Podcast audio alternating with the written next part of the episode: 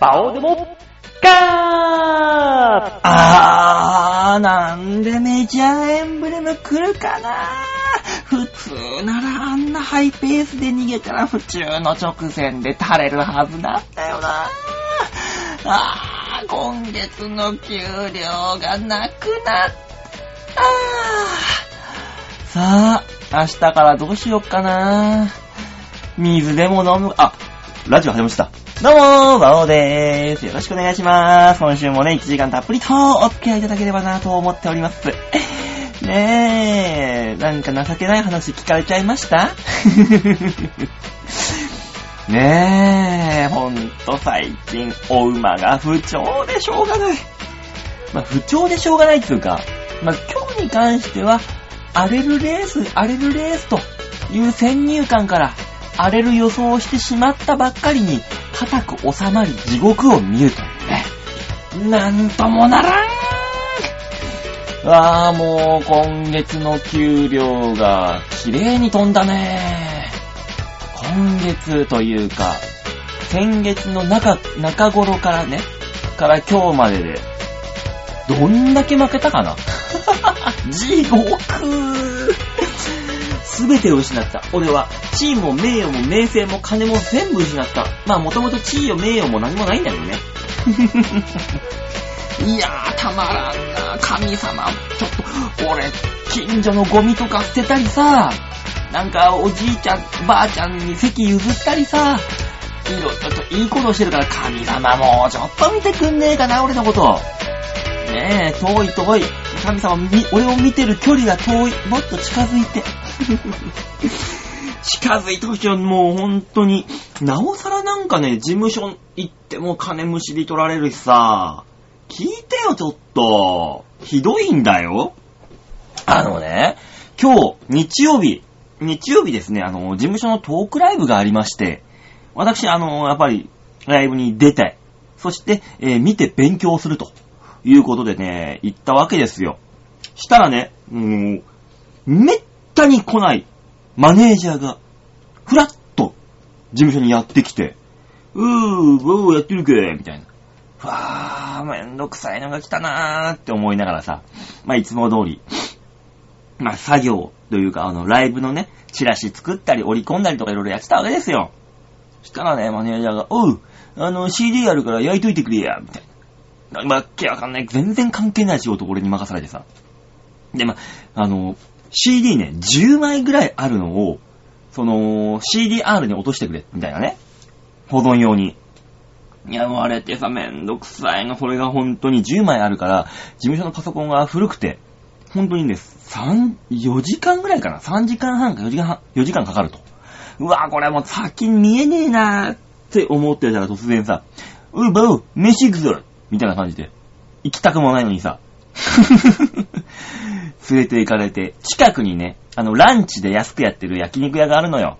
そこにね、俺とダンボール松本っていうピン芸人と、二人呼ばれてさ、連れて行かれたのよ。したら、まあまあまあ、お肉自体はね、美味しいの。だからランチで、お腹いっぱいになって焼肉で1000円で済むからね。いいやと。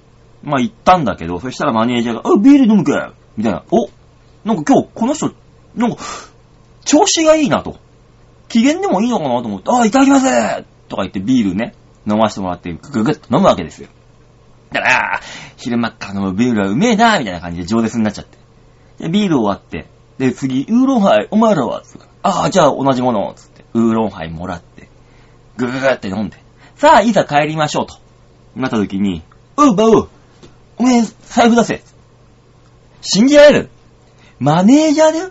自分のとこの事務所のマネージャーが自分のとこの所属の芸人連れて飯行って、おい、お前財布出せ。ひどくない？いや、俺も金ないっすよーってね、え、お前金あんだろ、お前出せ出せ。出せ出せってなんだよと思って。俺、あのー、4000円しか持ってきてねえんだよ。じゃあなんで呼んで、俺らのこと連れてくんだよ、焼焼肉屋なんかよ。4000円しかないから残り出してくれっつって、お会計見たら7000円すんの。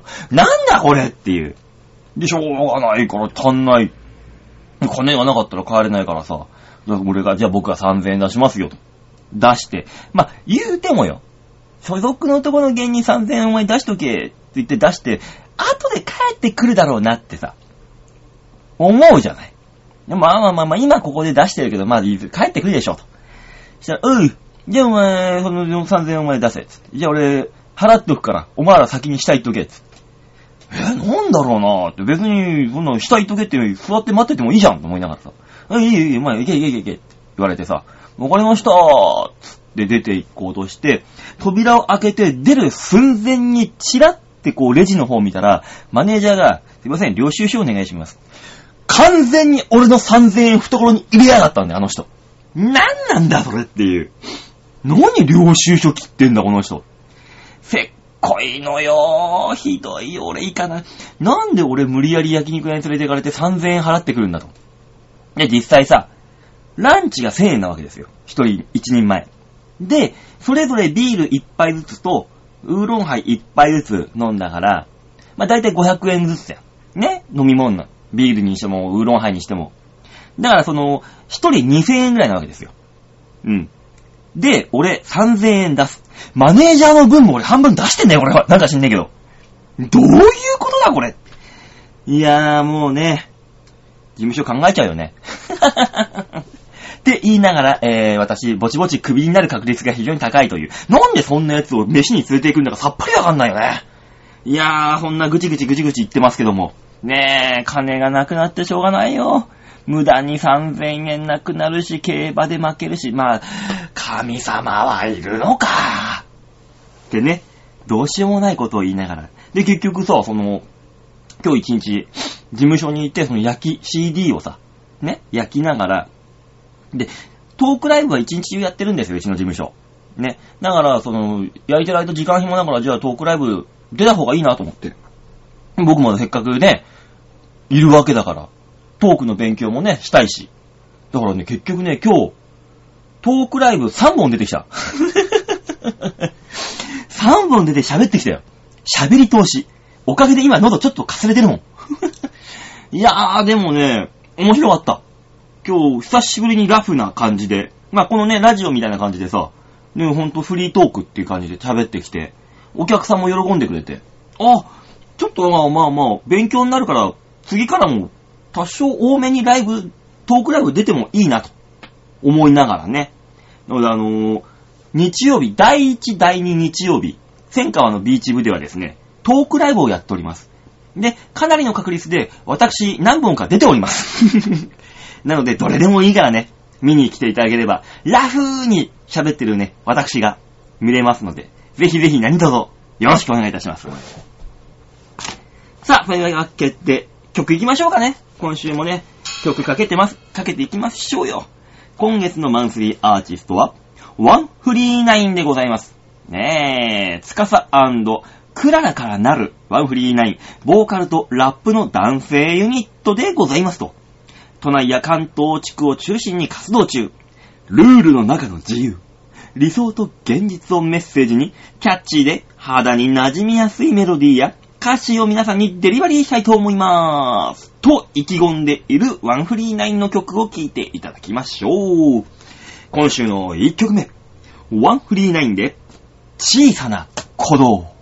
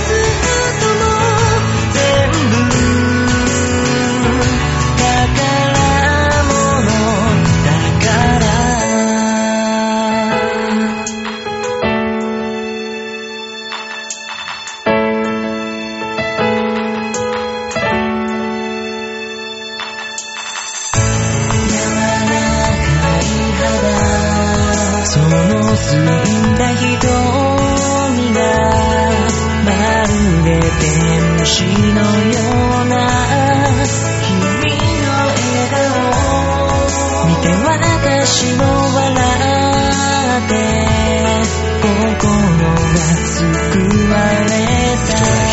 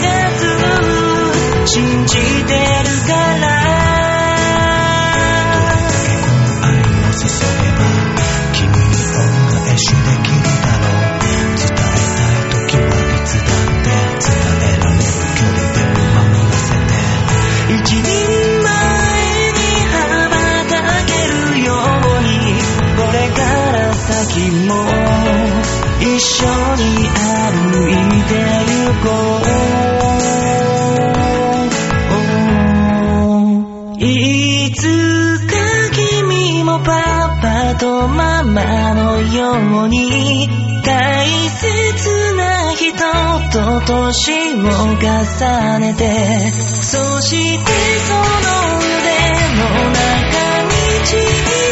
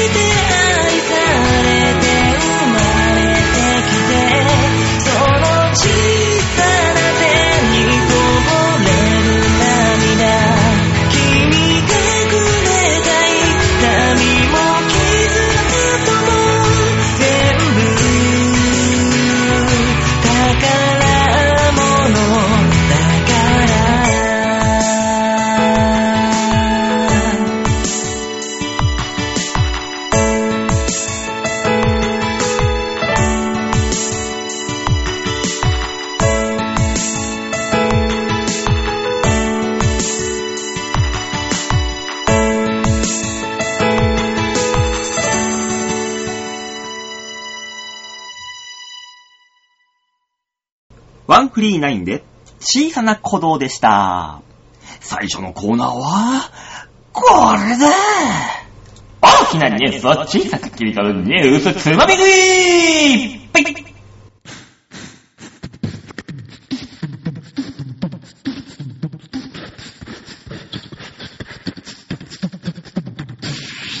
さあ、ニュースつまみ食いのコーナーでございます。このコーナーは、今週一週間にあったなんか面白そうなメールを皆さんにサクサクサクサクサク、サクサクサクサクとお届けするコーナーでございます。今週私が選んだニュース、まず一つ目は、こちら日本の名、アニメに怯える。あの超大国というね、ニュースでございます。ちょっと面白そうなニュースがあったんですよ。その超大国とはどこかというと、5000年の歴史を持つあの大国でございます。さあ、これは中国メディアが出したニュースですね。文化侵略？日本のアニメ、ゲームが三国に対する認識を破壊したという記事があったんですね。こちらは、日本のアニメやゲーム業界で三国時代を題材にした作品が次々と出ていますと。うん。史実に基づかない多くのシーンが中国の若者の頭に浮かぶようになった。そして、我々我々はすでに日本のアニメ、ゲーム文化によって洗脳された中国人世代の人間なのだと嘆いていると。ねえ、三国無双とかさ、一騎当選。ねえ、竜老伝なんかもあるね。あと SD ガンダム三国伝とか。あと無双シリーズもいっぱいあるじゃん。まあそういうね、日本のアニメ、アニメというかゲームだね。ゲームは、まあ中国の三国史をこうデフォルメしたものが多いと。それを中国の若者が逆輸入してみて、ああ、そうかそうか。ということで、自分のところの国の三国史を、その三国無双とか、一騎当選とか、そういうところから、こう、まず真っ先に覚うようになって文化を奪われている。文化侵略されている日本に。ってことで、習近平政権がですね、ちょっと今、動き出してるらしいんですよ。ねえ。さあ、どうしたものかといったとこなんですが。これはですね、日本のゲーム文化、アニメやゲーム文化がすっかり根付いてしまったことを逆に裏付ける結果になっております。確かに。うん。そういう中でですね、昨年6月に上海で開かれた国際映画祭。えーこれに合わせて日本の作品が紹介されたわけですが、日本国内でも人気が高い進撃の巨人はなんと上映ができなかったんですよ。なぜか。この時はですね、その理由が明らかにされなかったんですが、中国文化省はですね、映画祭に先立って、進撃の巨人や寄生獣など38作品のリストを公開。インターネットでの配信を禁止する措置を取っており、この影響が受けたという、という。どういうことであろうかと。この38リスト、日本のアニメ38リストですね、表向きは未成年者の暴力や犯罪、ポルノ、テロ活動を煽る内容が含まれているというものだったんですが、そんなね、日本のアニメにそんなものがね、煽る内容が含まれているわけがないじゃないですか。まあ、中には暴力的なものとか犯罪的なものとかね、そのポルノ、児童ポルノみたいなね、日本人のね、ロリコンですから、あるかもしれませんけども、そんなにさ、大人が目口だ立てて言うようなものでもないじゃん。ね。これどういうことかというとですね、人間を捕食する巨人が支配する世界で、気づいた壁の内側で戦いながら暮らす人類がやがて巨人との戦いを決意する進撃の巨人。まあそういう話だよね、あれは。中国共産党の支配力が着実に浸透している香港に重ね合わせることもできる。巨人イコール中国共産党。人類イコール香港という、香港の人々という具合にと。だから進撃の巨人は世界中のファンを獲得したが、えー香港でもかなり大きな影響を生んでいると。だからね、進撃の巨人を見て、中国共産党に戦う人々っていうのさ、想像する？それは発想の飛びすぎでしょ。っていうか、なんか相当ビビってるんだろうね。そんな風まで神経使わせなくちゃいけないみたいな。誰も思わないよ。進撃の巨人見てさ、よーし、中国共産党倒すぞって誰が思うんだよ。さらにですよ、えー昨年の春には北京テレビがですね、名探偵コナンを取り上げて、アニメ作品の旗を上げたあからさまな犯罪の教科書だって。だから、コナン君で、が謎解きするでしょ？で、その謎解きをするその手法、犯人の手法が、あからさまに犯罪の教科書になってると。バカじゃねえの。じゃあ、の、コロンボだって無理だしさ、古畑任三郎だってその、サスペンスドラマ一切ダメになるじゃん。何を言ってくれてんだって。そんなところでビビってんのかと、日本のアニメに。あの、中国、でっかい中国が。さらにですね、あの、ドラえもんにも噛みついていると。どういうことって言ったらですね、ドラえもんが2020年東京五輪招致の際にですね、招致スペシャルアドバイザー、アンバサダーか、ね、特別大使に就任したことなどに触れ、ドラえもんは国家としての価値観を輸出し、日本の文化戦略で重要な役割を果たすと主張して、むやみに親しみを持たないように呼びかけた。バカじゃねえの？日本はアニメを、日本のドラえもんはですね、日本をよく見せるための道具である。だからお前らドラえもんに親しみを持つんじゃねえ。って言いながら中国ではあのわけわかんない偽ドラえもんとかが横行してるからね。あの、本当に出来の悪い偽ピカチュウとか。なん、な、どういうことっていう。ほんとさ、たかだかがアニメやゲームとかね、言って侮れない発信力がある。だから中国の政府はそれを規制しているんだと。で、何でもかんでも自分のところに不都合になるものは規制規制って中国やばいね。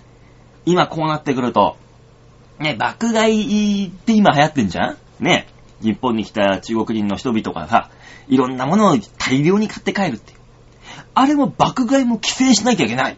つって、その、買って、日本で買ったものを中国国内に持ち込むときに、税関で関税率が40%プラス払わ払わないと持ち込めないとかさ。そんなバカなことやってるわけですよ。それであの外貨を、中国の元を、この外外国に落とさないような政策にしましょうみたいな。バカじゃないのかと。そんなことで規制してどうすんでしょうね。それであの文化交流をなんとかしましょうって言ってんでしょ無理無理無理。まず考え方をね、お互いフラットにしないといけないとこなのに、こういうところでね、やんのも、どうなんだろうね。ね、そんなこと言ったら日本のお笑いだってさ、中国に行ったら、なんか、この、中、お笑いだって、おう、中国共産党を倒すためのなんか、教科書だみたいにされる可能性あるわけじゃん。ね、銀行強盗コント。で、銀行強盗が、アホな銀行強盗がなんか滑稽になっていく様っていうのをよくね、日本のコントではさ、あるじゃない。それを中国共産党にや、ね、置き換えて、みたいな。うん、なんくせだよね、そんな、なってくると。いやー、嫌だよ、日本で僕は、実は、今度ね、漫才とかの入りでさ、いや、僕さ、実は、小学校の先生になりたかったんだよ。ね、夢叶わなかったからやってみたいな。よし、やってみよう。みたいなさ、よく漫才のね、この、振りあるじゃない。漫才コントの。ね、中国に持ってたら、いや、僕さ、中国共産党の、あの、教、党員になりたいんだよね。夢、夢叶わなかったけど、うん、じゃあやってみようみたいな。で、結局その、ね、あの先生が振り回されるっていうのがネタになってくるわけでしょ？日本の漫才では。で、中国に行って、持ってったら、やりたいって言ってた中国共産党の党員が振り回されて、うん、やっぱ俺、中国共産党の党員じゃなくて、お笑いでいいや。もういいよ。みたいなね。中国共産党の党員バカにすんのかってね、話と一緒ですから、こんなもん。いや、もう、そんなところで、ちっちゃいこと言わなくてもいいんじゃねえかなと思うんですけどね。中国はでかいんだから、大きな心を持って何とかしてくださいよ。お願いしますね。といったところで続いてのニュース。中年インスタは痛いの？っていうニュースが入ってきましたね。これどういうことか。今、インスタといえば、インスタグラムありますね。つい数年前まではですね、流星を極めていた Facebook。ここ最近その低調ぶりを伝えるニュースはよく耳にするようになったと。まあ、最近ね、ちょっとね、落ち気味ですよね。そんな Facebook, Facebook と入れ替わるようにして、今最も勢いのある SNS サービスとして注目されているのが写真共有 SNS のこのインスタグラム。まあみんなよくやってるよね、インスタ。えーインスタグラムは10代から20代前半の若者にアクティブユーザーが多く、最近ではマーケティングに活用,、えー活用すべく企業も続々とインスタグラムアカウントを開設、開設していると。そうだよね、まあ、だまあ、もうほんと、なんだ、 mixi から始まって、アメーバとかね、 GREE とかあって、で、ツイッターがあって、LINE があって、で、今ね、Facebook があって、そして今、インスタグラムみたいないろんなのがね、みんなあるじゃん。うん。えー、このね、インスタグラム、20代のインスタグラムユーザーにですね、30代以上の中年男性の痛いインスタグラム投稿について聞いてみたっていうね。ちょっとね、痛い、痛々しいのが、中年のおっさんのインスタは痛々しいよっていう、こういう目で若者に見られてるよっていうニュースがあったわけですよ。まずですね、若者のハッシュタグ芸を模倣しているような、ね、ハッシュ、ハッシュタグが痛い。なんだハッシュタグが痛いっていう。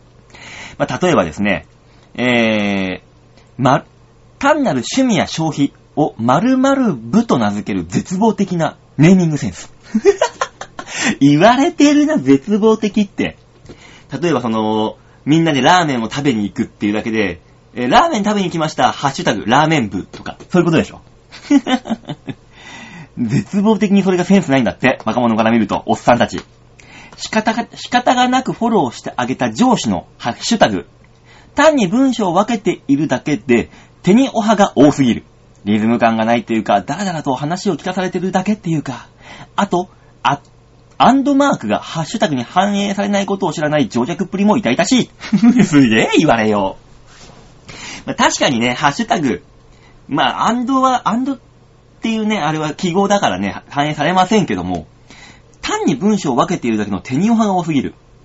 みんなで、みんなでラーメンを食べに来る部、みたいな。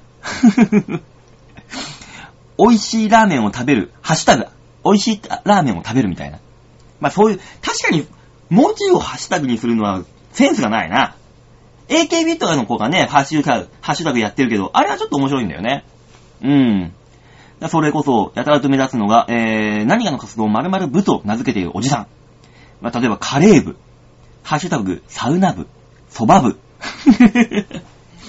蕎麦部ってただ単にお前、富士蕎麦とかに食い、飯食いに行くだけだろ、それ。ねえ。実際は仲間のカレーを作って持ち合ったり、有名店にみんなで食べに行ってるだけと。単なる消費を活動、部活動のように名付ける、えーそのセンスからはカレー臭が漂うって。すげえな、言われよう。20代の女性出版。へえ。まあ、確かにね。よく言うね、な、よく昔、ちょっと昔のおっさんがあったらさ、おー、頑張ってるかーい、なんとか、井上選手とか、選手とかね。それが今ハッシュタグになって、なんとかブってなってんのかもしれないな、そういう流れが。あ確かになハッシュタグ、痛いね。えー、あとですね、写真が痛い。なんだこれ。インスタグラムなんだから写真投稿してるのに写真が痛いのこれ。同じ構造、接写すればいいと思っている。写真の構造の問題か。えーとね、書いてあるのが、うちの上司はそこそこ稼いでいるので、美味しい赤身肉をよく食べているのだけれども、悲しいほどに構造がダサい。普段仕事でカメラマンを使っているのに、あ、そうなの？編集の人か。ピントはブレてるし、背景のコップや人をどかしたりしないので、ひたすら日常感が漂う。おじさんは根本的にインスタグラムに向いていないと思う。すげえ言われよ。へえ。そう、あ、確かにね。まあ、写真の写りでもさ、よくおっさんのインス、なんか変な写真撮る人ってさ、ラーメンとかでもさ、真上から撮るでしょ。普通さ、斜めから撮ったりさ、ね、ちょっと角度つけてさ、ちょっと遠目にしてみたりとか、ピントをチャーシューに合わせて周りをぼかしてみるとかさ、ちょっといろいろあるじゃん、テクニック。必ず真上からバッチリ撮る人いるよね。全部だから平面に見えちゃうの。あれはね、確かに、あるよな、そういうの。あとですね、コメントが痛い。おお、なんだこれ。インスタグラムっていい意味で自己満足な SNS なんです。まあまあね。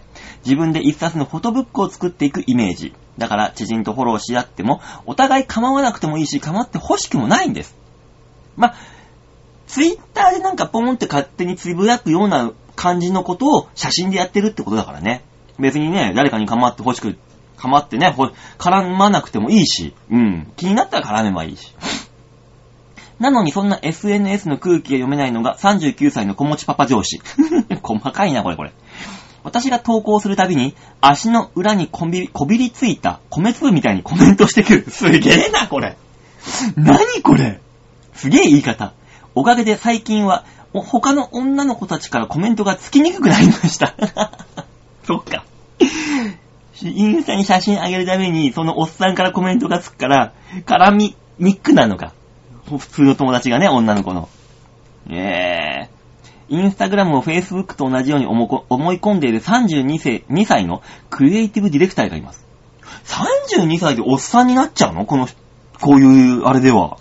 え？ー彼は最近インスタグラムを始めたのですが、部下に、いいねが増えないんだけどさ、どうしたらいいの？インスタってフォロワーどうやって増えんの？と、ネチネチ聞いてきます。めんどくせえな、こいつ。たまに投稿にコメントが来るとすぐリプライを返す。下ネタも多いし、ほとんど空気が読めない人だと思いました。これ、おっさんっていうかさ、そういう、向いてない人なんだろうね、SNS っていうものに対して。必ず何か、リアクションがないと嫌な人っていうのはやっぱ SNS に向かないよね。結局はあの、便所の落書きと同じでいいんだから。Twitter にしろさ、このインスタにしろ、Facebook にしろ。Facebook のいいねよ、強要って何あれ？俺 Facebook やってないからわかんないんだけど、やってる人を見るとさ、必ずみんないいねくださいみたいな。いや、その教養はなんだよって。いいねもらうためにお前はなんかの記事をやってるのっていう。ね？あ、でもそれがあれだから YouTuber ってのが流行ってんのかな。みんなに、ね、強要してほしい、見てほしいから、なんか変わった奇抜なことをやって、見たら、何、登録お願いします。まあ、あれはね、広告収入があるからってのもあるけど、それでいきなり、いいねだからもらってどうすんだって話だよね。それで別に広告収入がね、YouTube みたいにあるわけじゃないし。なんだろうみんななんでそんないいね欲しいの？共感？なんだろうね。ほっと、ほっとけやって思うんだよな、俺。別にいいねいらないよ。まあ、共感ある人はいいねしてくれればいいけど、自分からじゃあいいねください。言わないよ、そんなの。そんなの、あるあるだってね、今日、じゃあ、あるある言います。皆さん、共感してください。寒いぜ。そんなの。まあなあ、いろんな SNS がありますけども、まあそん中でね、人それぞれ使い方はあるけど、なんだろうね。使い方間違えると本当に一歩間違えると痛いだけになるから皆さん、SNS、何でも発信して、することはできるけど、何でも発信していいわけじゃない。このね、違いがわかんない人は圧倒的に SNS はやんない方がいいと思います。なんて、偉そうなことを言いながら、続いてのニュース。愛好家と依存症の違いって？さあ、これは、愛好家と依存症。似たようなもんですが、違う。さあ、ここで私がね、取り上げたいのはこういうことです。厚生労働省の研究班の調査によりますと、覚醒剤や大麻など違法薬物の使用経験者は国内に、国内に、え推計約276万人？そうなの？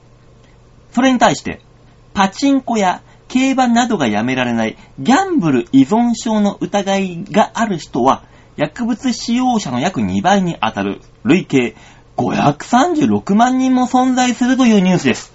これはね、ちょっと聞き捨てならないよ、これ。うん。えーギャンブル依存症とかは個人の、えー脂質や性格ではなく、ドーパミンの機能不全が原因で発症する脳の病気のことです。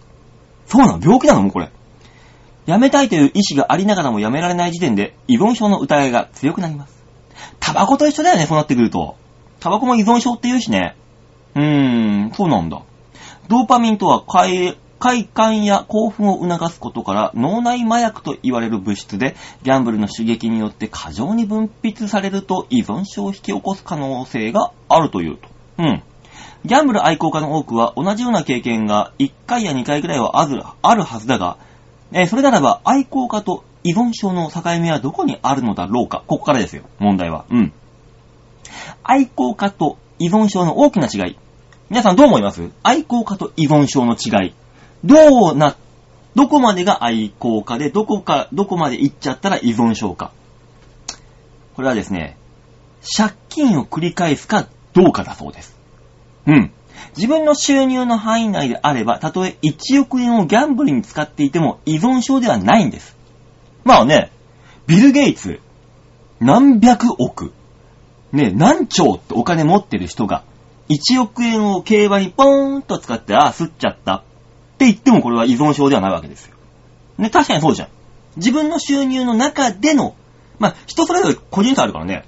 だから俺の、俺というか、月収が20万円ある人が500円ぐらい競馬でポーンと貼って、あ、負けちゃった。これでやっても別に依存症ではなくて愛好家なわけですよ。金額の工程は関係なく自分の持っているお金をすべてつぎ込み、さらに借金を繰り返してまでギャンブルを続けることが依存症ということですね。そう、自分の身の丈以上にやってしまう。借金をしてまでもやってしまうっていうのが依存症だそうです。うん。これはですね、一つのことにのめり込みやすい人は努力家と呼ばれる。うん、まあまあ、確かにね。ドーパミンが分泌、えーされやすい体質であることが多いと、そういう人は。目標を失った時に手短なギャンブルにはまってしまうのです。ああ、なるほどね。また、ギャンブル依存症になりやすいかどうかは、遺伝子の要因もあります。へえ、遺伝子なんだ。ギャンブル依存症は糖尿病と同じように改善はしても完治することはない病気です。怖いね。病気ですって言われると。糖尿病患者が糖質制限をするようにギャンブル依存症患者は、ギャンブルを制限していくし生きていくしかありません。なに、そんな悲観、末期なのこれ。そのためにも、えー、自助グループなどのケア団体と関係を持ち、常に繋がっていることが大事です。なんだこれ、麻薬じゃねえか、それじゃ本当に。えー、まあ、確かに、ギャンブルに、でもどっぷり言ってる人って努力家ですよ。まあ、俺、自分のこと言うわけではないですけども、ぶっちゃけ努力家ですよ。こんだけ競馬をやって、勝ちたい、勝ちたい、勝ちたいっていうから、いろんなことを調べて、毎日365日、俺の場合はもう、ね、地方競馬と中央競馬365日毎日予想して、ね、いろんなことを予想、タイムだ、調教だ、馬体だ、ね、今日はこのコースだから、今日は雨が降ってるから、すべての要素、いろんなこと考えながらね、毎回、ああ、そっか、ここで負けたのはこういうことだったんだって反省しながら、じゃあ次の予想に行かそうとか。そういう努力はね、ずーっとしてる。じゃあ、その努力を他に向けた方がいいんじゃねえかっていうね、ことは今は、口をミッフィにしましょう。ね、確かに。で、当たったら嬉しいもんね。うん。で、目標を失った時に、ギャンブルにはまってしまうっていうけど、俺は、目標がギャンブルだからね。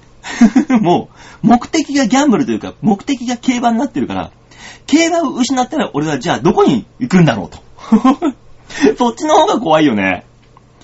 そう、お笑いにその努力を向けろっていうね、いう正論はね、耳が痛くなるけども、でも逆にこれね、お笑いに向けて、お笑いって絶対に正解がある業界じゃないじゃないですか。例えば、野球とかだったら、あ、今俺これができないんだからこういうトレーニングをしようっていうのやればさ、一定のレベルまで自分を持ち上げることできるわけじゃん。お笑いの場合、センスとかがもう圧倒的な割合を含めてしまうわけですよ。努力したところで。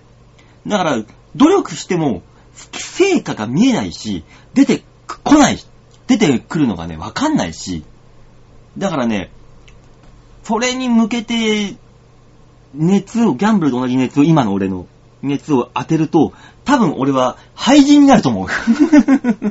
お笑い廃人になると思う。ね、だから、ギャンブル、今競馬ってものがあるのが、俺は身を助けてんのかなだからそういう意味では愛好家だよね、俺。まだ依存症ではない。だからお笑い依存症になってくると俺終わるわけだよ、きっと。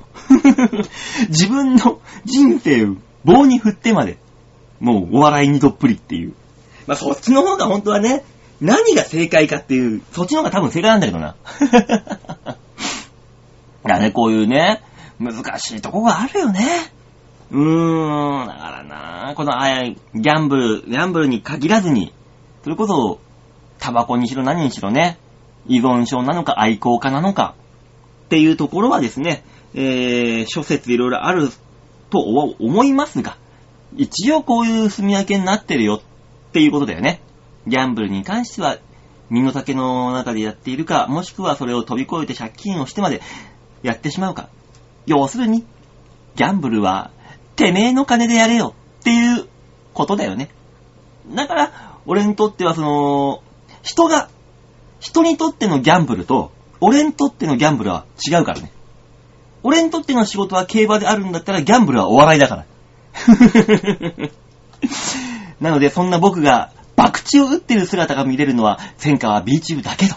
いうことで皆さん、ぜひ、戦火は B チューブに足をお運びくださいませ。よろしくお願いいたします。といったとこで、今週のニュースつまみ食いのコーナーでございました。じゃあ、曲行きましょうか。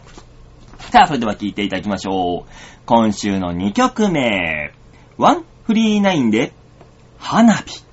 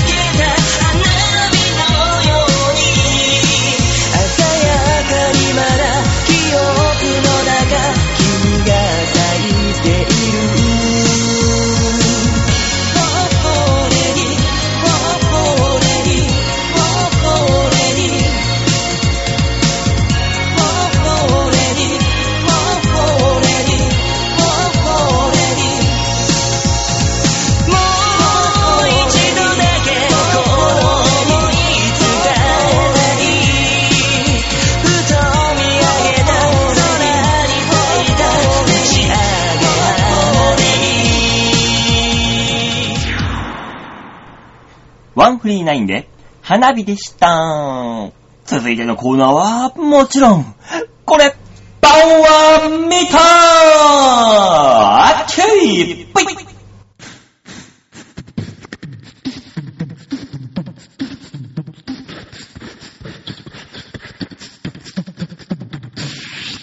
さあ、バオアミタのコーナーでございます。こちらはですね、今週一週間私がどこかに行ってなんか写真を撮ってきたのを皆さんに、なんか勝手に見せる、うん、インスタグラムみたいなコーナーです。皆さん、いいねお願いします。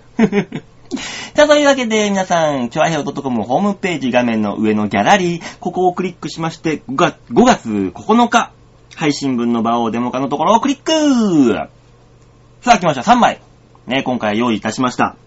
ねえ、もちろんこのね、景色見たらわかりますように、競馬場、船橋競馬場にゴールデンウィーク行ってきたよっていうお話です。はい。やっぱね、このゴールデンウィーク天気良かったじゃない。行ってきました。5月5日の子供の日、子供の日に大人が子供に帰る船橋競馬場に遊び行ってきましたね。いやー、いい天気でさ、午前中からピーカン。暑くて暑くて、飲むビールがうめえうめえ。で、こんだけさ、天気が良くて、ゴールデンウィークだからさ、やっぱさ、人が多いの。去年まではね、その、SMA ソニーで、キャプテン渡辺を中心としてさ、船橋競馬場でキャンペーン張ってたわけですよ。で、今年に入ってキャンペーンが終わっちゃって、あんまり行ってなかったんだけども。まあ、その時に比べても、人多い多い。多分過去1年、過去船橋競馬場市場で一番入ったんじゃねえのかなっていうぐらい多い。すんげえ人いた。もう、パンパン。ほんとびっくりする人いて人いてさ。まあ、その中でもね、日に浴びながらビールをいただくこの感じ。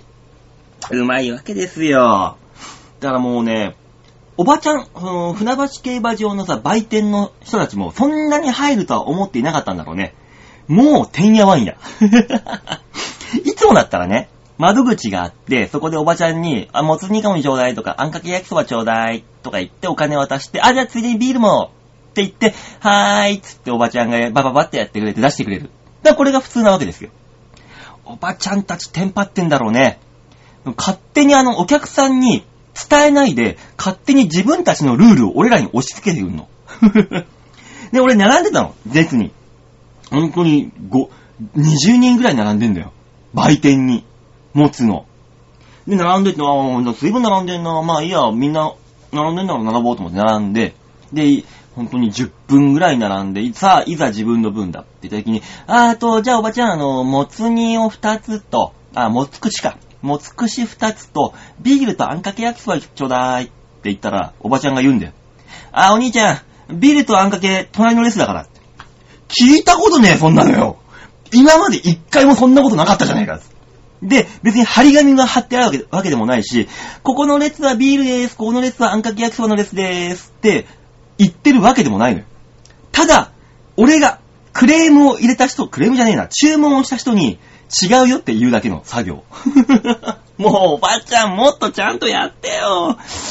だから本当に俺、あんかけ焼きそばとビールを買うだけで30分ぐらい、ただ、延々と並んでたもん。なんか列がよくわかんなくて。その、もうね、まあ、しょうがないっちゃしょうがないんだけどね。あそこのおばちゃんたち趣味みたいなもんでしょ？どうせ。しょうがないんだけどさ、ね。で、買ったあんかけ焼きそばがこれね、ビールと。うまそうでしょ？これがうまいのよ。アホみたいに乗っけたこの紅生姜。これがね、味噌ですよ。船橋競馬場のね、あんかけ焼きそばってカレー風味なんですよ。これがね、紅生姜に合うのよ。で、ビールキュイッといくでしょ？たまらんよ。これがいいのいいの。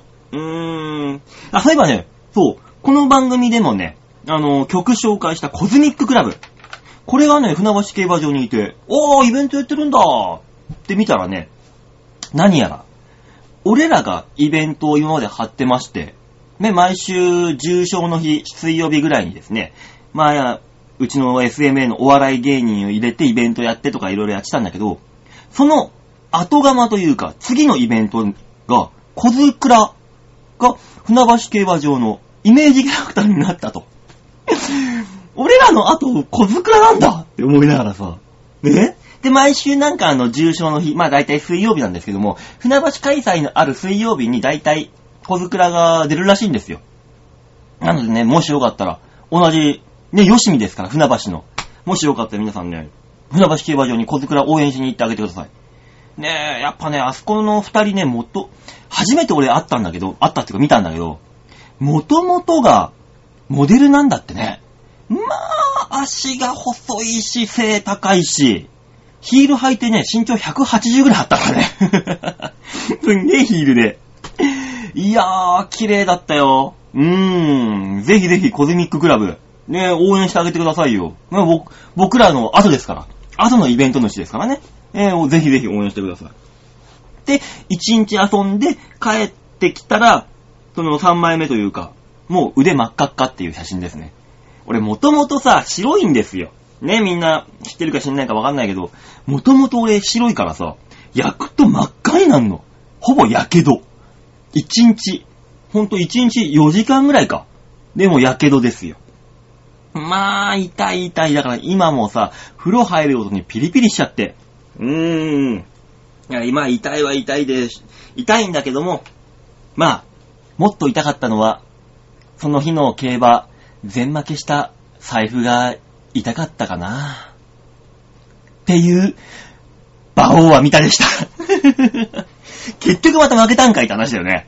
もうひどい愛好家。でも俺は愛好家。依存症じゃないから借金をしてまではやんないよ。みんな、気をつけろ。というわけでね、ワンワンみたいなコーナーでございましたと。言ったところで、ああ、金がないな。曲行こう曲。曲行ってね、気紛らそう。はーい。じゃあ、聴いていただきましょう。今週の最後の曲ですね。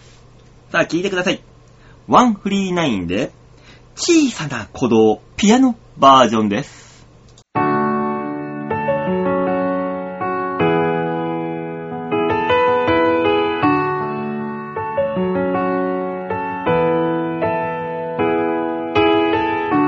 小さな鼓動感じた時から愛しくて会いたくて君の泣き顔見て私も泣いて優しく抱きしめた。誰だけ選んで結集した日からたくさんの名前も考えたね。お腹に手を当てて話しかけた。分けた命だよだから伝えたいよ心から出会えた感謝と喜びを。その産声に愛して愛されて生まれてきてその小さな手にこぼれる涙。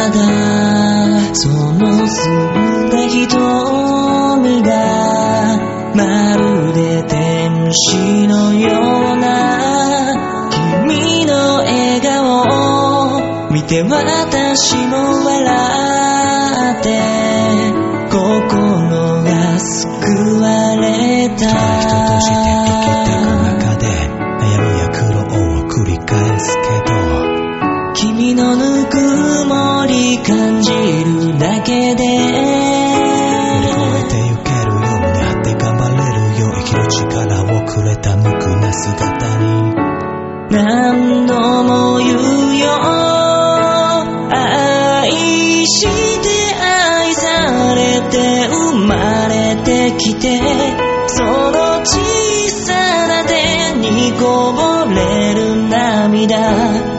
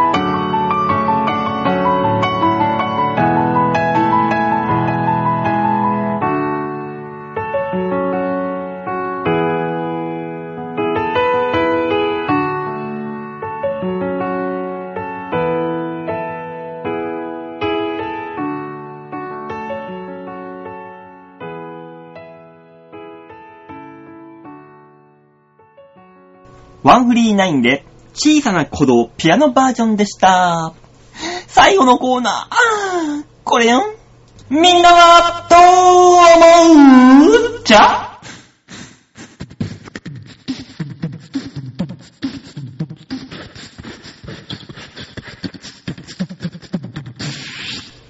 さあ、ここまでですでにもう56分。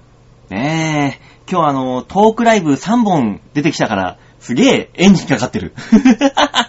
ねえ、なかなかやってもしょうがないんでね、えー、ちゃんとやっていきますけども。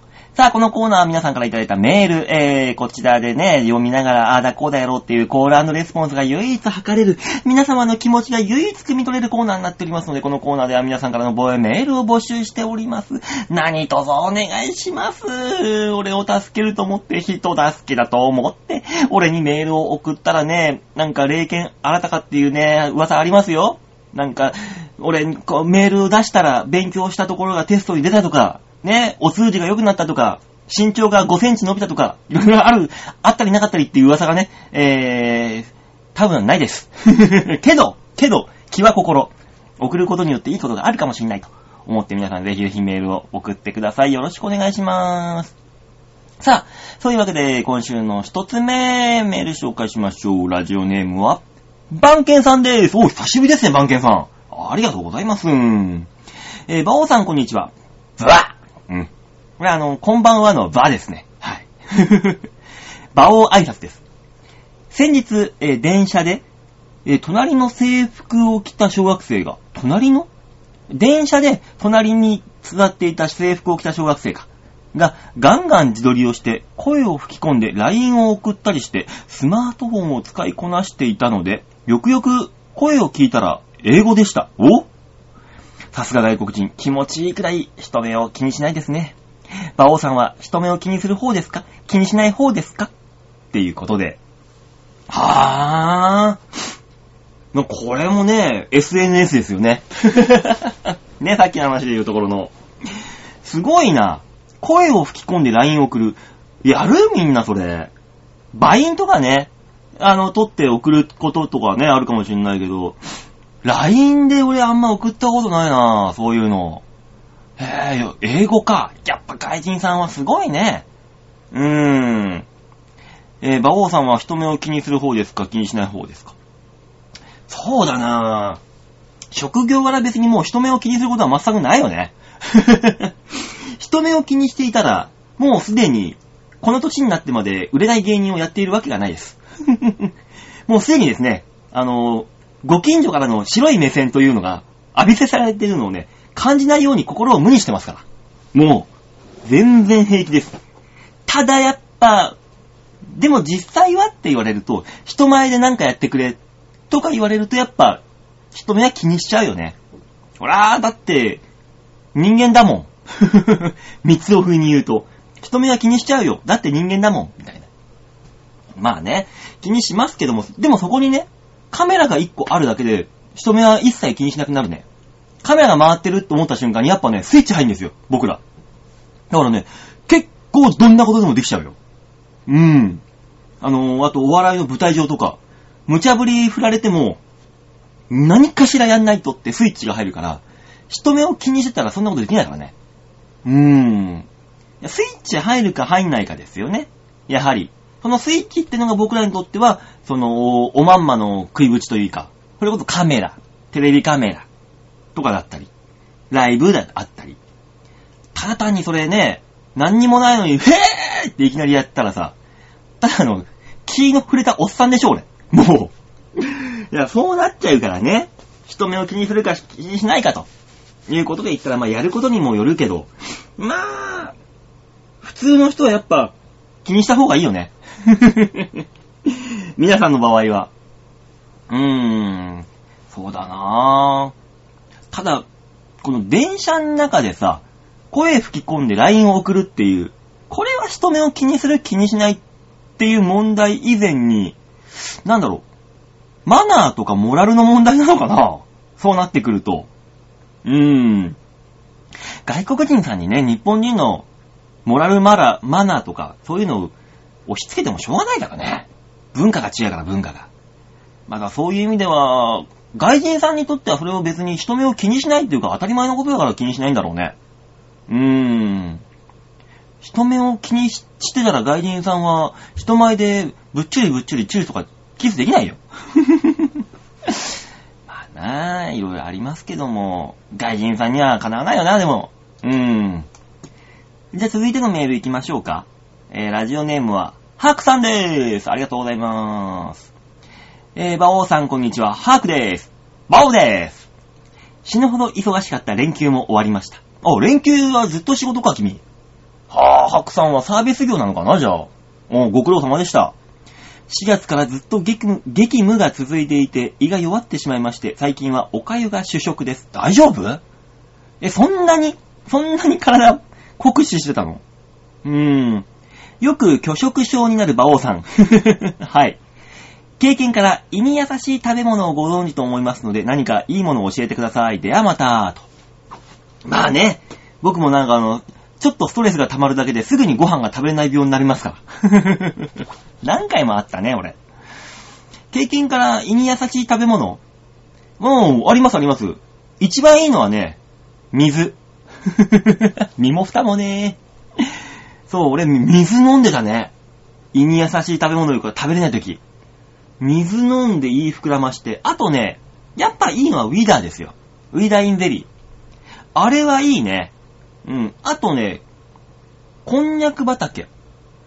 あれは胃に溜まる。胃に、やっぱね、胃に溜まるというか、胃が重くなる。胃にね、なんかね、その重力というか、負荷をかけるとね、いいんですよ。そういう時って。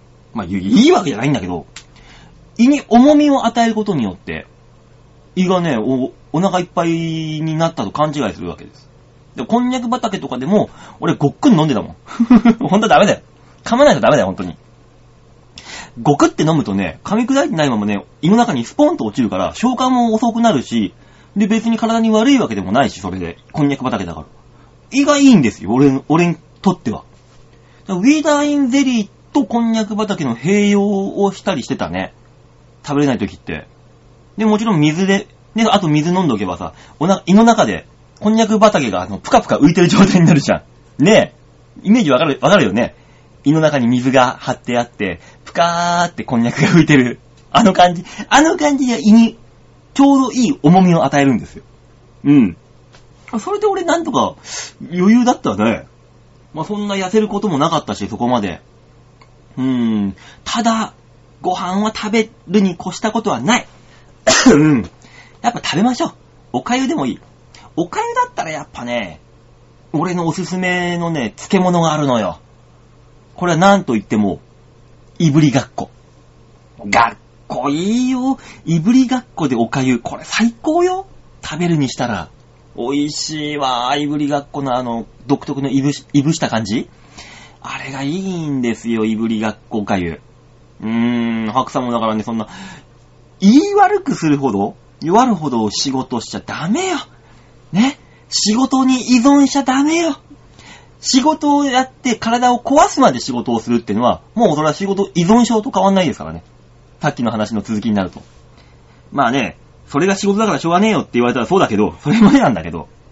ね？やっぱ身の丈に合うところで仕事を抑え、まあね、仕事がいっぱいあるんだったらしょうがないっていうのはわかるけどさ。ねえ。仕事愛好家っていうのもおかしな話だけどね。なんだろうね。仕事の範囲で、だ趣味の範囲で仕事ができれば一番ベストなんだよね。きっと。うーん。